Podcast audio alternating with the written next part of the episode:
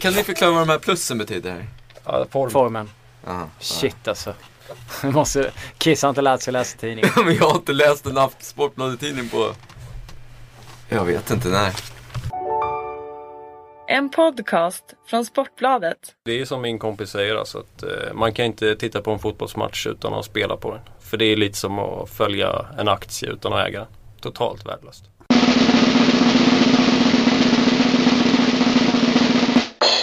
Hallå, hallå, hallå där ute. Sportbladets spelpodd är tillbaka. Det är fredag. Vi har kommit in i april. Och Fredrik Jönsson har med mig Kiss Gustafsson som läser Sportbladet. Och Fredrik Pettersson bevid på hans vänstra sida blir det ju, för om man nu hade suttit på den sidan. Inte för att det spelar någon större roll, men hur mår ni? Kanon va? Det är fredag igen. Jag mår mycket, mycket, mycket bra. Underbart. Fredrik ska jobba i helgen. Chris ska göra något också. Annat. Ska du också jobba? Jajamensan. Och det är bara jag som är lite ledig. Vi är väl ute efter så mycket pengar som möjligt, som vanligt. Har vi någon snöboll? Ja, Pittsburgh Islanders i natt. Över 5,5 mål. Ja, Pittsburgh har ju väldiga problem defensivt. Och på skadelistan har de Downey, Letang, Ehrhoff. Ganska tunga avbräck. Dupuis och Mäte är borta säsongen ut sedan tidigare. Och de står på 4 raka förluster.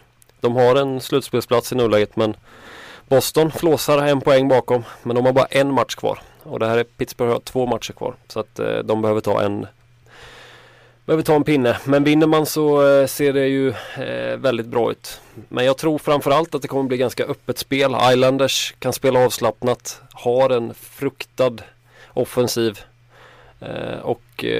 Så att jag tror mycket mål till 2,10. Jag rekar även Islanders faktiskt, moneyline till 2,51. Just för att Pittsburgh har inte sett sådär jättebra ut på slutet. Nej, verkligen inte. Islanders börjat trumma igång. De har varit lite upp och ner. Men i de senaste matcherna tycker jag man har sett att de har börjat vässa på slutspelsformen. Och 2,51 moneyline tycker jag är bra. Mm. Jag satt och tittade på Pittsburgh 8 var här för, vad var det, tidigare veckan, 1,5 period sen gick jag la mig, för jag tänkte att det var avgjort. Men då hade jag glömt av att i februari var det väl, så hade Pittsburgh också 3-0 mot 8 och tappade. Och det är gudomligt dåligt. Om man tyckte att Ottawas första parry var riktigt kass, så är det ju ännu sämre att tappa. Inte för att jag såg de sista perioderna, eller de 2. Nej, Ottawa tog ju över matchen. Och det var ju, de fick ju en drömstart. De gjorde ju 2 mål på, ja, de hade väl 2-0 efter 8 minuter eller något sånt där. Och sen fick de även in 3-0 innan paus. Och då tänkte man ju att oj, det här blir tungt. För Ottawa hade ingenting i första. Men de blir skärrade. Pittsburgh kommer ut i andra och då syns det att de här tunga backarna är borta, för att Ottawa börjar pressa på. De drog på sig massa utvisningar och sen så ramlar ju målen in till slut också. Man trodde ju inte liksom riktigt att Boston skulle ha den säsongen de har haft. Pittsburgh skulle ha den säsongen som de har haft. Men framförallt Kings. Ja, Kings missar slutspel. Man trodde att kackerlackarna skulle komma tillbaka, ja, men nej, de hade ju allting i egna händer också, så att det är otroligt märkliga förluster. Mm. Men ni ska lyssna mer på NHL, så kanske ni ska lyssna på Ekel och Bjurmans podd som kommer varje vecka med mycket surr. Där sa de ju i för sig att King skulle vara med och slåss om titeln. Även om alla i det här rummet också kanske tog det där. Men, mycket märkligt. Vi struntar i NHL för nu och så går vi rakt in på stryktipset istället. Där jag inte har haft någon superform på slutet, kan jag inte säga. Jag vet inte, har ni varit och klättrat på 10, 11, 12, 13? Man har legat på 9, 10 som vanligt. En klassiker.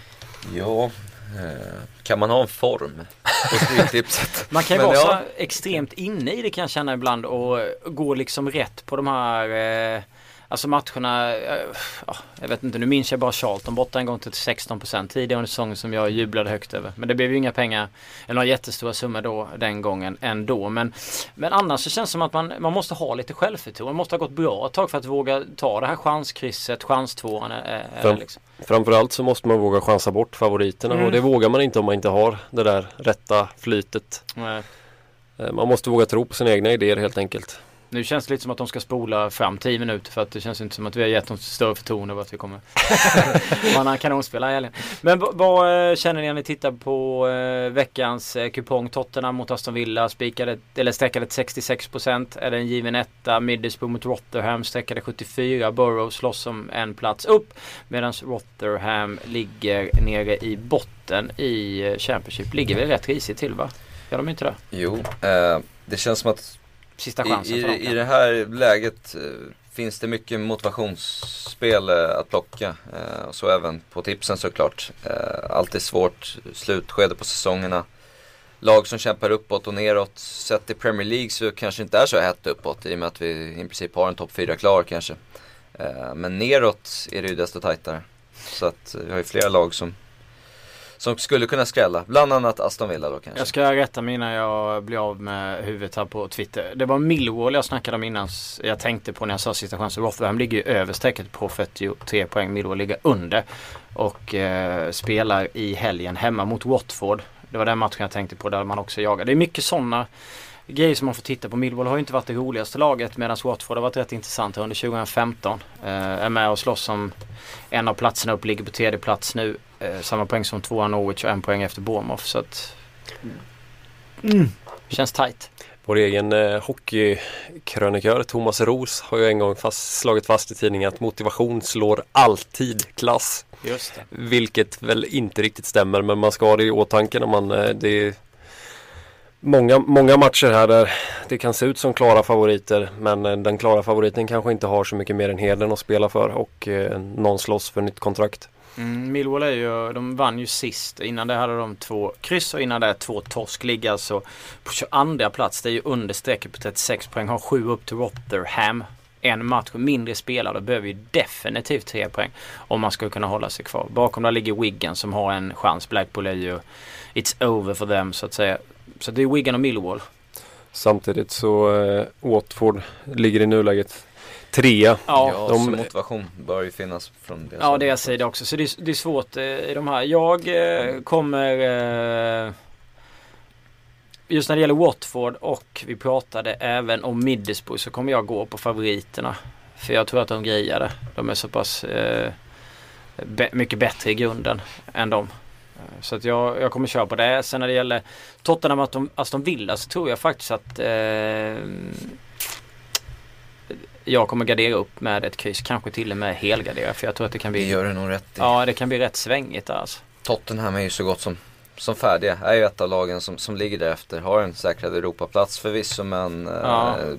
Topp 4 ser ju för långt borta. Ja, precis. I nuläget. Och Villa, ja, måste ju ta någon poäng till i alla fall innan det är över för att kunna vara helt säkra på att man spelar Premier League nästa år. Sen har vi Southampton mot Hall. Southampton 73%. Jag är lite sugen på Hall. 16 kryss, 2-11. Sen är det ju Halls form är ju för tillfället ganska dålig.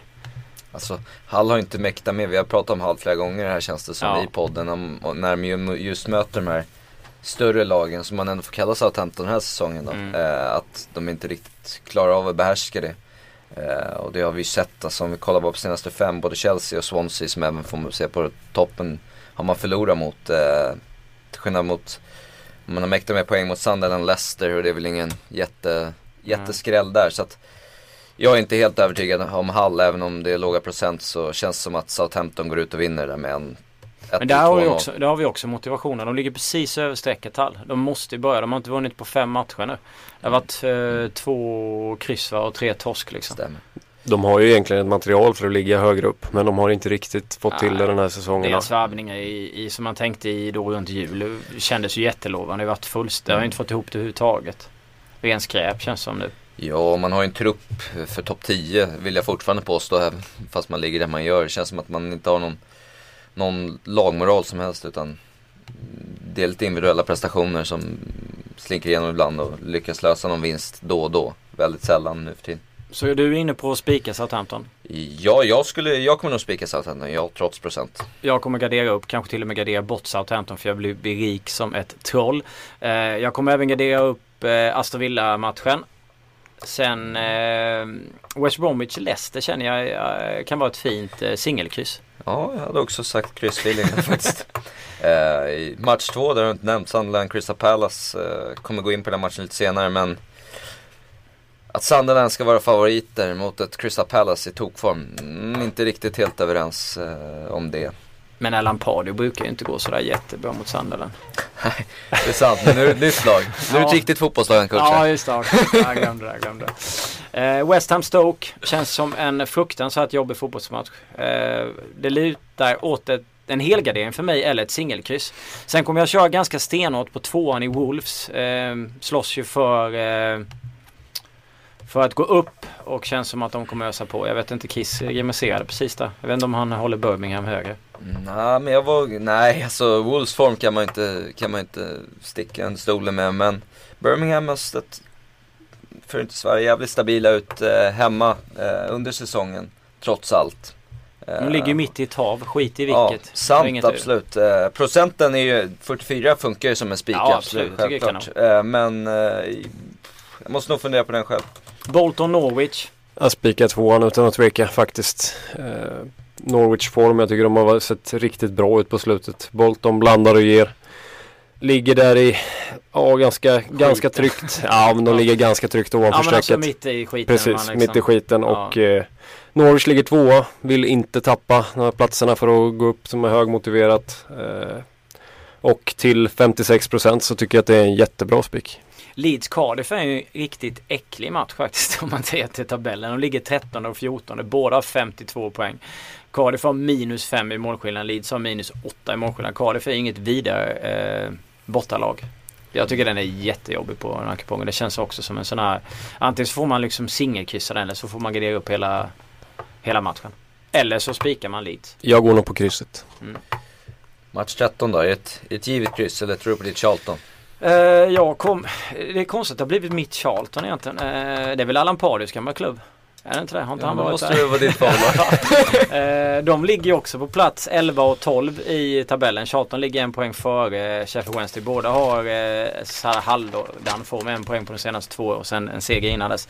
Så jag tycker väl att procentmässigt, om man tittar på det, så ska man väl gå och dansa åt Charltons sida, särskilt när det är en sån låg procent. Men jag har faktiskt inte hunnit kika på den matchen, så jag kan inte säga om de har rätt gubbar med för att kunna störa ett Sheffield Wednesday som brukar vara ganska tajt. Alan Pardew tränade Charlton mellan 1991. Nej, han spelade i Charlton mellan 1991 och 1995 och tränade Charlton mellan 2006 och 2008. Så jag spelar på Pardews Charlton. Det svider, va? Ja, det är mycket kärlek till Pardew, bara jag är för någonstans. Men nu har vi liksom känns som att vi har skummat igenom den här på ett ganska märkligt sätt, men det är väl för att det är lite svårt. Alltså det känns som att när man är på de där sista 2-3 omgångarna så kan man hitta de här, man lutar sig på hemmalaget för bortalaget skiter i det, och det finns motivationsspel och sådär. Och det finns ju några sådana här, men det är ändå svårt någonstans tycker jag att liksom hitta de där. Jag tycker väl att Wolves är bra, jag håller med Fredrik med Norwich. De 2 tvåarna procentuellt sett är ju jättesköna med tanke på kvaliteten i laget och även motivationen att gå upp. Där tycker man också att man kan hänga med Watford och Middlesbrough. Och sen då men sen måste man hitta de där chansningarna, och jag väljer väl att plocka procenten i Southampton, Tottenham och då kanske Charlton. Det blir väl mina chansningar. Ja, jag tycker väl som Chris var inne på att Crystal Palace till 31% är också väldigt bra. Den är inte alls dum. Alan Pardew. Ja, om vi tittar på helgen så har vi ju rätt så intressanta fotbollsmatcher. Det är ingen som har några mer rekar i kväll, i natt. Vi hade snöbollen då, som vi hoppas över 5,5 och även Islanders moneyline. Ja just det, så var det. Vi hoppas som det blir en fetare plånbok där hemma. Jag hade rekat i United City, men någon klåfingig människa snodde den matchen från mig, så att jag lämnade över ordet till Chris. Ja, Manchester Derby. Och som City-supporter så vågar man väl inte säga att formen pekar uppåt, va? Men det är ändå ett derby. City har chansen att skriva historia, vinna 5 raka derbyn, har aldrig hänt tidigare. Mot ett Manchester statistik här, ja. Vi börjar så, men mot ett Manchester United som har fått igång det, har spelat riktigt bra på sistone faktiskt. Så att, många sätter väl sina tecken på ettan, men jag är mer inne på överspelet. Jag tror att vi kan få en rätt bra fotbollsmatch. Det har många gånger varit rätt öppna matcher mellan de här lagen. Mycket mål, och så tror jag även imorgon. Jag tror City kommer att lyfta sig, inte bara ett släpp utan två snäpp imorgon, och visa att man är sugen på fotbollen just i de här derbyna. Så att över 2,5 mål till 1,92 hittade jag när jag gick in, så att det är taget. Ja, och det var det... samma spel som du var inne på, ja. Ja, precis. Jag kan ju inte riktigt släppa det, så jag måste ju typ ta någonting ändå. Jag känner också att det kan bli liksom så här lite revolveraktigt, för att det är två lag som måste gå för det. Och jag skulle bli otroligt besviken om jag får sitta på söndag eftermiddag är det väl, och titta på någon jävla taktisk kamp mellan Pellegrini och Louis van Gaal, för det känns inte som att det borde bli så. Så att jag väljer ju helt enkelt att lira över 3 mål Asian, bara för det, till 2,30, bara för att jag ska vara lite värre. Personligen, jag kanske inte kommer skriva ut, så tror jag kommer spela ännu fler mål, för att jag tror att det kan liksom säger, väg så. Över 3 Asian, alltså du får tillbaks pengarna på 3 mål. Det ger 2,30. Andra stormatcher i helgen, i alla fall för min egen del, är ju Liverpool Newcastle på måndag är det väl. Inte för att det är så många som... Hur definierar du stormatchen? Ja, jag tänker på de här matcherna när du var en liten knodd på 90-talet där. 95, 96 och 96, 97. Det slutade 4-3, 4-3. En av matcherna så låg vi under med 3-0, och så gjorde Ginola, Asprilla och Warren Barton 3 mål, och man jublade, och sen så nickade Fowler in 4-3 på stopptid, och så ger man typ sönder sina kläder ungefär. Newcastle var bedrövliga rent ut sagt mot Sunderland senast i derbyt. Har i och för sig en förmåga att vara rätt dåliga i derbyna på slutet. Då är det Canio och Advokat, och de har sett till Sebbe Larsson var bra för den delen. Men vi hade ett skott på mål, eller första skott på mål kom 78:e minuten tror jag. Och startade man liksom Jack Holbach som vänsterback och Jonas Gutierrez som defensiv inne mitt, och Perre spelade från början, Rivière kom in. Var väl inte otroligt dålig värvning, och det känns inte som att vi kommer ha så jättemycket att komma med på Anfield, även om de saknar lite folk. Och jag tittade bakåt i tiden, men nu på statistiken så har Newcastle haft ganska svårt att vinna på Anfield. Så jag väljer att gå på minus 1,5 till 2,10. Jag tror att Newcastle kommer få väldigt svårt med offensiven i Liverpool, och det blir nog en 2-3-0 eller 3-1, 4-1 eller vad det blir. Jag tror att Liverpool fixar till det och vinner hemma. Så minus 1,5 till 2,10. Någon som går emot mig? Det är svårt kanske att stötta Magpies utan Pardew för Chris del. Ja, så är det. Nej, men man har sett riktigt svag ut på sistone.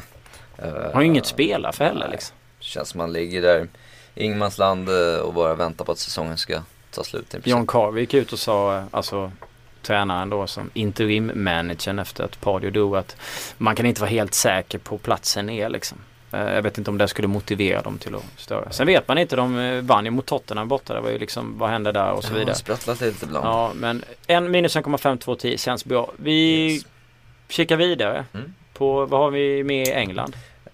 Ja, Palace har den varit inne på.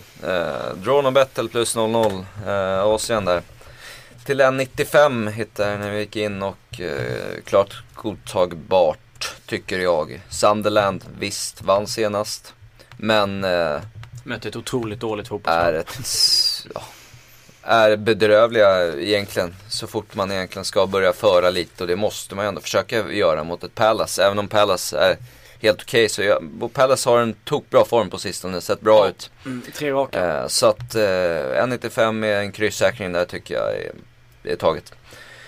Kikar vi neråt i seriesystemen så tror jag att Brentford lyckas med minst en poäng borta mot ett formsvagt Derby.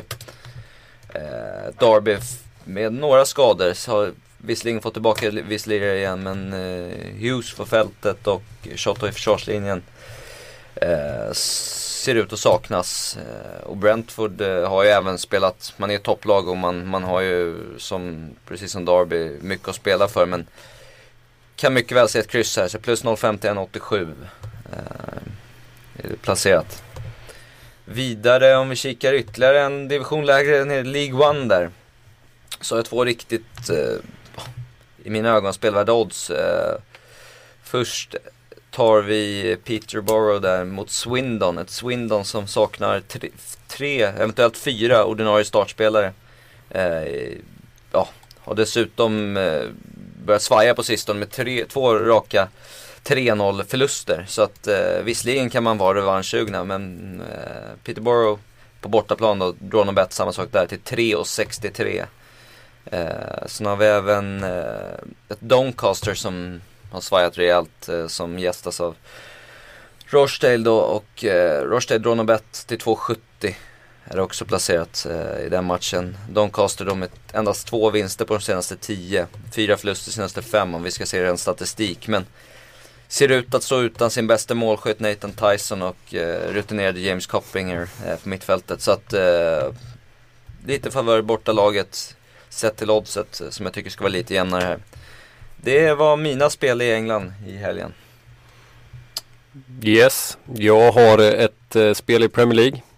Burnley tar emot Arsenal som ju har en helt sjuk form.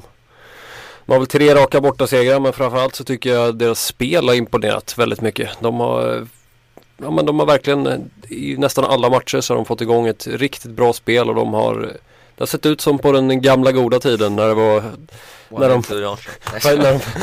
de faktiskt vann någonting också. Nu har de dessutom ser ut att ha tillbaka Wilshere, Arteta, Debussy och, hör och häpna, Diaby. Stort. Det känns väl kanske som att han kommer in kvarten kvar och går ut med 10 kvar. Drar bak sig. Men de nu är ju Arsenal vill ju behålla sin andra plats. Burnley har inte fel på motivation heller. De ligger precis under strecket, måste börja vinna. Men här tror jag helt enkelt att man möter ett lite för bra lag. De har Reed, Wallace, Morney, Long och Taylor på skadelistan. De är osäkra, testas sent, många av dem. Och som Arsenal har spelat på slutet så kommer de bara upp i 80% av den standarden som de har visat på slutet, så tror jag att de vinner det här med några bollar, och därför så Arsenal minus 1, pengarna tillbaka på ett målseger, 2 gånger pengarna, tycker jag är ett smaskigt odds. Jag var inne på antingen Daniel Sturridge som målskytt mot Liverpool eller Harry Kane för Tottenham mot Aston Villa, och tog att det blir så att Kane gjorde mål i landslaget efter några minuter. Ja, några sekunder kändes som. Mållös mot Italien i 1-1 och sen mållös Burnley Tottenham. Hey, I'm Ryan Reynolds. Recently, I asked Mint Mobile's legal team if big wireless companies are allowed to raise prices due to inflation. They said yes. And then when I asked if raising prices technically violates those onerous 2-year contracts, they said, "What the f*** are you talking about, you insane Hollywood ass?" So to recap, we're cutting the price of Mint Unlimited from $30 a month to just $15 a month. Give it a try at mintmobile.com/switch. $45 up front for 3 months plus taxes and fees. Promo rate for new customers for limited time. Unlimited more than 40 gigabytes per month. Slows full terms at mintmobile.com. 0-0. Han står i 1,90 som målskytt i matchen. Kan kanske tyckas lågt, men med tanke på hans form så är det väl inte där då. Det är väl helt berättigat. Det är ju liksom inte å andra sidan Lionel Messi som glider in och står i 1,24 ungefär när han spelar fotboll. Så jag måste testa Kane som målskytt också mot Aston Villa till 1,90. All right. Är den farlig? Nej, jag tyckte det var mer intressant jämförelse mellan Harry Kane och Lionel Messi. Nej, det var ju mer att jag sa, det var mer att jag gick över att det är inte som Messi när han lirar, när han står i typ 1,50 ungefär. Så men det känns bra med Kane. Han gör ju en hel del månadssäsongen, och 1,90 får väl ändå kännas bättre än vad man kan tänka sig att han kan stå i med tanke på målen han har gjort. Jag har ett spel på svensk fotboll också. Vi har ju varit så bra på svenska sporter. Kör. Ja, men då börjar jag med AIK tar emot Gefle. Gefle som leder allsvenskan, lite sjukt. Men är väldigt imponerad av det jag såg AIK mot Malmö. De vaskade fram några riktigt heta chanser, och den pinnen de fick kändes inte orättvis någonstans. Gefle som sagt leder allsvenskan efter 2 raka, men det känns som att de har mött ganska passande motstånd och de får nog kanske ett uppvaknande nu. Jag tror att AIK-fansen de förväntar sig en seger här och jag tror även att AIK kommer verkligen gå för det. Det blev 0-0 i en träningsmatch lagen emellan på Alla hjärtans dag i år, men innan dess hade AIK 4 raka segrar. Och samma sak där, om AIK kan spela som de gjorde mot Malmö så kommer de ta det här med några pinnar. Och får de bara stopp på Oremo så har de ju nästan fått stopp på Gävle. Och det löser nog Nisse där bak. Sjukt att Oremo är så het fortfarande. Eller har vaknat till kanske. Spelar Nabbe, det vet vi inte än va? Bahoui? Nej, så jag väl lite, fick en hjärnskakning så det är väl ytterst tveksamt va? Så tajt på... Men de såg ju bra ut utan honom, han var rätt blek faktiskt. Men, första matchen. Det jag känner är lite osakligt. Alltså spelet i sig är väl inget konstigt egentligen, men ju sett hemma mot Gävle. Vad var oddset? 1,90. Men om vi säger så här, Gävle hemma känns som en lite mer likt matchbild som man hade mot HBK hemma än mot Malmö borta, då man inte behöver spela. Så att det är svårt att jämföra i matcherna. Alltså man var bra mot Malmö, absolut, men i den här matchen hemma på ett laddat Friends så måste man ju dominera matchen rakt av och föra spelet från första minuten. De hade 4 raka segrar, sa du innan. Matchen innan dess kan det vara när Dahlberg bröt sin måltorka och gjorde 2 mål på Råsunda va? Gjorde inte han det för ett par år sedan? Han hade inte gjort mål på typ 970 dagar, så passade han på att göra 2 för Gävle mot AIK bort. Men alltså det bästa, om man ska säga så, å andra sidan om man ska jämföra med Halmstad-matchen så hade man väl 2-0 va? Hade man inte det och sen så kommer 2-1 i slutet. Och då får ju Fredrik ett kanonläge och sälja sin minus och komma ett vid 2-0. Eller vänta ut och kanske få pengarna tillbaka eller jackpot sidan av. Nej, alltså jag tycker inte heller det på förhand. Jag tycker det är ett bra spel på förhand. Sen är det bor ju på, alltså så att säga Gävle. Hur bra är de liksom egentligen på bortaplan mot ett riktigt bra motstånd? De har överraskat på mig i alla fall. Men då sitter inte ni på Gävle som vinnare alltså. Jag var väl en av dem som trodde att Gävle tillsammans med Falkenberg skulle få riktigt svårt. Falkenberg har ju inte öppnat sådär strålande direkt. Nej, det har de inte gjort. Jag har också ett spel i Sverige. Eller du är fler? Nej, jag har ett. Jag väljer att gå på IFK Göteborg, Malmö FF. Malmö blev som sagt nollat mot AIK. Kommer inte riktigt upp i standard. Öste på framåt med hörna hade 9 stycken. Hade väl ganska många mot Sundsvall borta också. IFK har sett rätt trevliga ut. 2 raka segrar mot Örebro borta var lite överraskande faktiskt. Örebro har i sig inte varit så bra som man trodde att de skulle vara. Sen slog man ju som sagt Åtvidaberg även om de satt långt inne hemma med 1-0 så 3-0 på 2 matcher och rätt mycket hörner. Jag tror på en fin hörnfight här också mellan de här 2 lagen. Så att jag har rekat över 10 hörner till 1,83. Och det är inte Asian.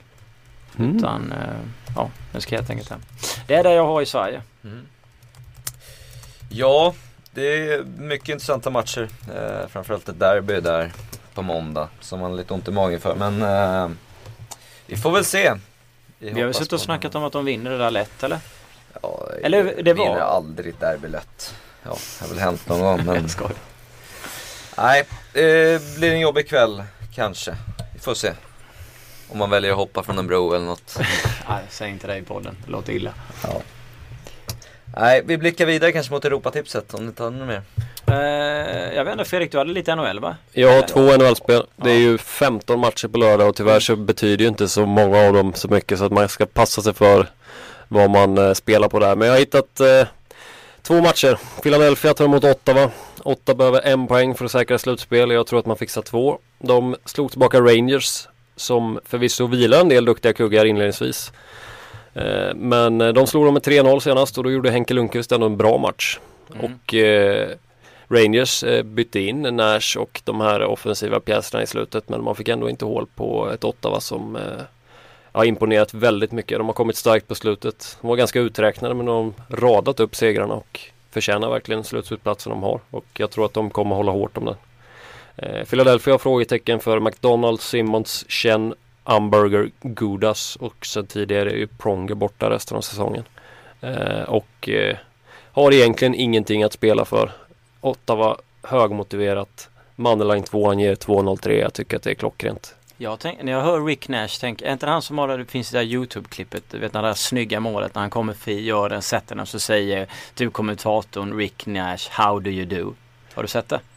Ja. Alltså han skriker ut, och på engelska låter det sådär liksom asgött när han gör det. Han har sagt det på svenska, typ Arne Hegerfors eller någon annan. Jag ska inte kasta skit på Arne, han är fantastisk, men ni fattar vad jag gör, en svensk kommentator låter skittöntigt, men just det klippet blir liksom NHL-kommentatorerna är ju ofta sköna. Jag kommer ihåg från när jag var liten och såg på, det var också Philly, så var det Mikael Renberg och då var det Michael Motorcycle. Ja, men de är ju assköna liksom. En riktig förbannad parentes på min sida, men ja. Roligt. Sen har vi Tampa Bay som tar emot detta Boston som jag tror kommer missa slutspel. De hade allt i egna händer för att säkra slutspel. Mötte Florida i natt, kom inte alls upp i nivå och föll med 4-2 tror jag det blev till slut. Möter nog Tampa borta i Amalie Arena och de kommer inte lägga sig platta för att de slåss för divisionssegern. Och det ser väldigt mörkt ut för Bruins. Undrar hur motivationen är där egentligen. Jag tror att det kan vara lite tunga huvuden efter förlusten i natt. För även om man vinner den här så räcker inte det. Ottawa måste förlora under ordinarie tid mot Philly. Eller så ska Pittsburgh förlora både mot Islanders i natt, vilket jag i och för sig tror att de gör. Men sen superjumbon Buffalo i sista omgången. Det tror jag inte att man gör. Vadå, ditt favoritlag? Och Boston saknar Miller och Hamilton. Tampa har inga större problem och som sagt hemma i Amalie Arena har de varit extremt starkt hela säsongen. 2-17 får du på hemmaseger. Det kniper jag. Gött. Jag har tysk fotboll. Ja. Vältklasse. Underbart. Jag har checkat in mig på kanske lite märkligt, men Hamburg har ju extremt mycket och spela för tillfället. De ligger på 16:e plats, kvalplats för att hålla sig kvar, har 3 poäng upp till Hannover, kommer ju dunka på. Men möter jag vet inte vad det är, Chris brukar kalla honom på Twitter, men jag säger Wolfsburg här, som egentligen bara har en växel och det är ju typ offensiv. Och av någon konstig anledning, med tanke på att det är det andra laget som har någonting att spela för, så väljer jag ändå att reka hörner på Wolfsburg över 5,5 till 1,83. De snittar 5 på bortaplan, möter Hamburg som släpper till ungefär 5 på hemmaplan. De har släppt alltså 6, 7, 5 och 10 hörner mot Hertha Berlin, Borussia Dortmund, Mönchengladbach och Hannover. De 4 senaste matcherna. Så att det är min motivering helt enkelt till den på 1,83. Sen hade jag också Hoffenheim över 4,5 hörner till 1,80. Men jag strök den när jag satt och funderade över vad jag skulle göra. Så vi skiter i den. Och så går vi vidare och kikar på Europatips. Jag vet inte varför, jag är mycket för känsla. Det är ju din magkänsla som är... Ja, jag tänkte att... jag brukar gilla Hoffenheim också, för de kör ju också fullt ut och spelat hörner på dem tidigare. Och känner att de brukar leverera. Sen hade jag en sak som jag tänkte lyfta upp här i podden. Jag vet inte vad jag får för respons för det, men det var efter att Zlatan fick sin avstängning på 4 matcher. Lyon ligger 1 poäng bakom PSG i ligan. Zlatan missar 4 matcher. Lyon står som ligasegrare i 5 gånger degen. Inte för att jag kommer reka där, men vågar man spela det? Är det ett bra spel som ni känner så här spontant när ni tittar på ett Zlatan eller ett PSG utan Zlatan, särskilt i det här läget? Känns som att PSGs lagmoral ändå har vuxit på sistone. Vunnit flera viktiga matcher och är väl i det sker på säsongen. Men även om Zlatan är fantastiskt stor och lagets bästa spelare så man har ju ändå kvalitet för att... Man är ju fortfarande ett minst lika bra lag som Lyon till exempel. Så att... ja, men 5 gånger pengarna är rätt mycket förvisso, men det är bara en pinne liksom. Ja, så är det. Men det var inget riktigt gehör där, så att, det är väl inte jättemånga matcher kvar eller? Nej, det är 7 tror jag, eller 6 eller 7 är det inte det? Han är borta typ 4 för 31 spela. Matcher har han spelat, precis. Ja, så det är 7 fighter kvar. Och då är det bara en pinne liksom. och sådär. Vi får se om jag väljer att spela. Jag ville bara lyfta upp den i podden. En annan, det var en kille som hörde av sig, så jag tänkte att jag skulle ta med den. Det skrivs lite och vi ibland glömmer vi, ibland tar vi med. Vi finns ju på Twitter som sagt, @spotparetspel. Sebastian Johansson har skrivit speltips till spel på den är Atletico Madrid borta mot Malaga. Bra odds, Malaga förlust och lika senaste 2 medan Atletico gånger på Mossolona för Valencia. Och sen tyckte han Barças odds mot Sevilla också som har gått upp på slutet. Atletico Madrid står i 2 gånger degen borta mot Malaga och Barcelona står i 1,55 borta mot Sevilla. Det var något ni har kikat på. Det kan vara lite svårt att bara för mig att kasta upp det till en podd som... Om vi bara kikar lite intressant så i Sevilla var det fruktansvärt starka hemma. De har inte förlorat match i år hemma, så att 1,55 på Barcelona.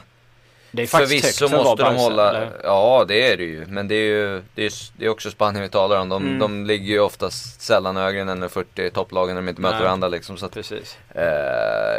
Den avströmmen Atletico Madrid känns absolut sund.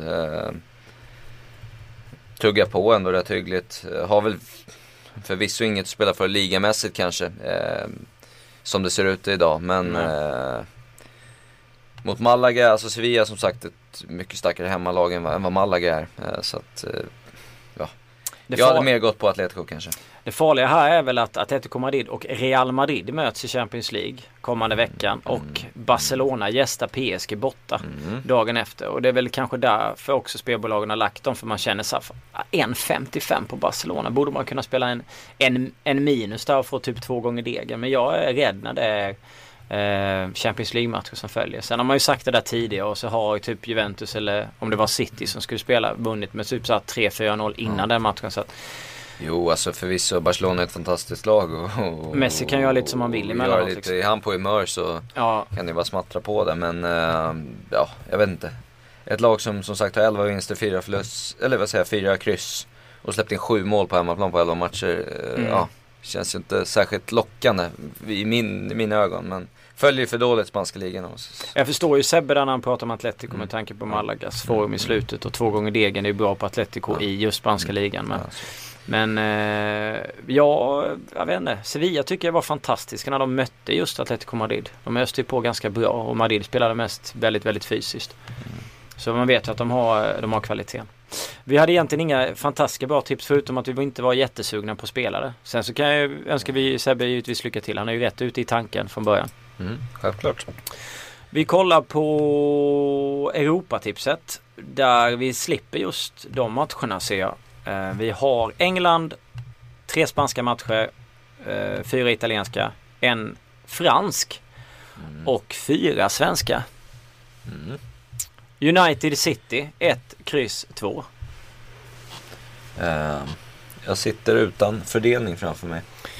47-30-23. Jag känner ändå att jag tror att City kommer resa sig lite här. Jag tycker visst, man kan inte snacka bort att United har gått väldigt starkt, men nu kommer City tagga upp derby och som sagt, ja, jag tycker streckfördelningen är lite skev. Jag tycker det är en helt jämn match. Då 23% på tvåan. Mot matchen hade jag nog också spikat tvåan faktiskt. Ser vi mot oddsen så är det betydligt jämnare än vad procentfördelningen vill tala. Sen har ju formen en viss påverkan på det i sig. Men en tvåa kan jag absolut hålla med om. Och det är säkert där jag kommer sätta mitt tecken också. Cordoba Elche.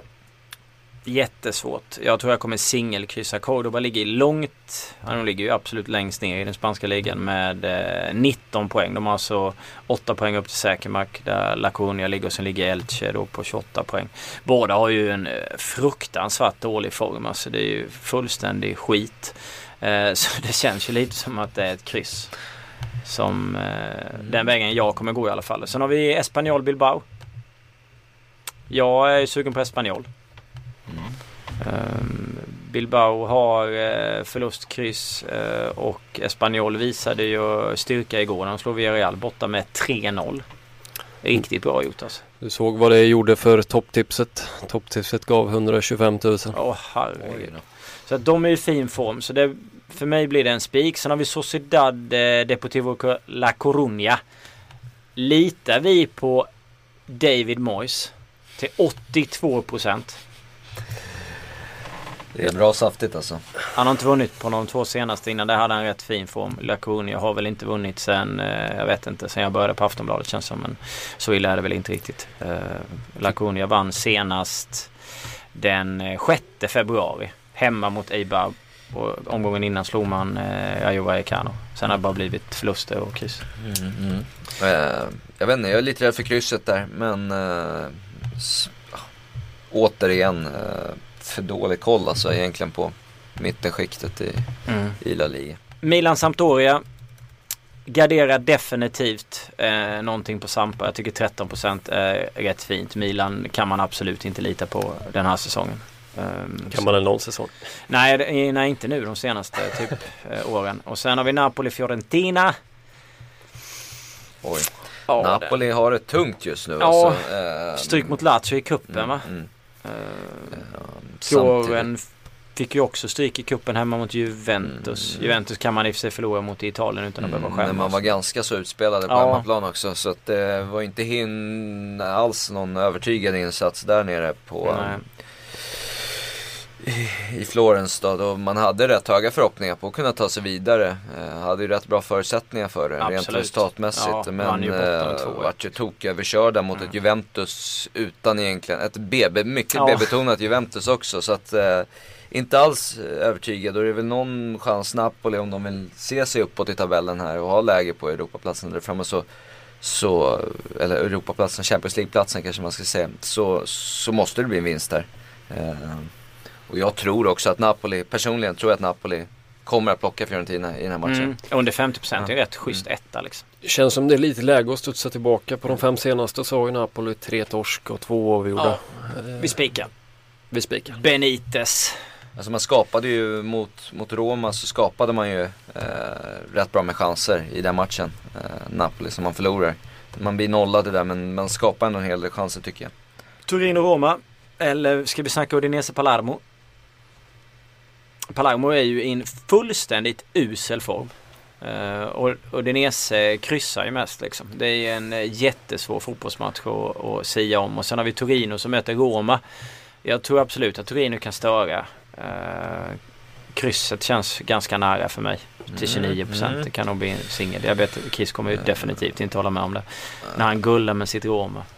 Ja, men Roma har ju höll ju på att verkligen kryssa bort sig från hela CL, men har vaknat till lite på sistone. Visst, 1-0 bort mot Cesena är väl ingen jättehöjda match, men ändå två raka segrar, men ändå 1-0 vinst här mot Napoli som borde vara hungrig och jaga är ändå rätt, får man säga, som en helt okej insats.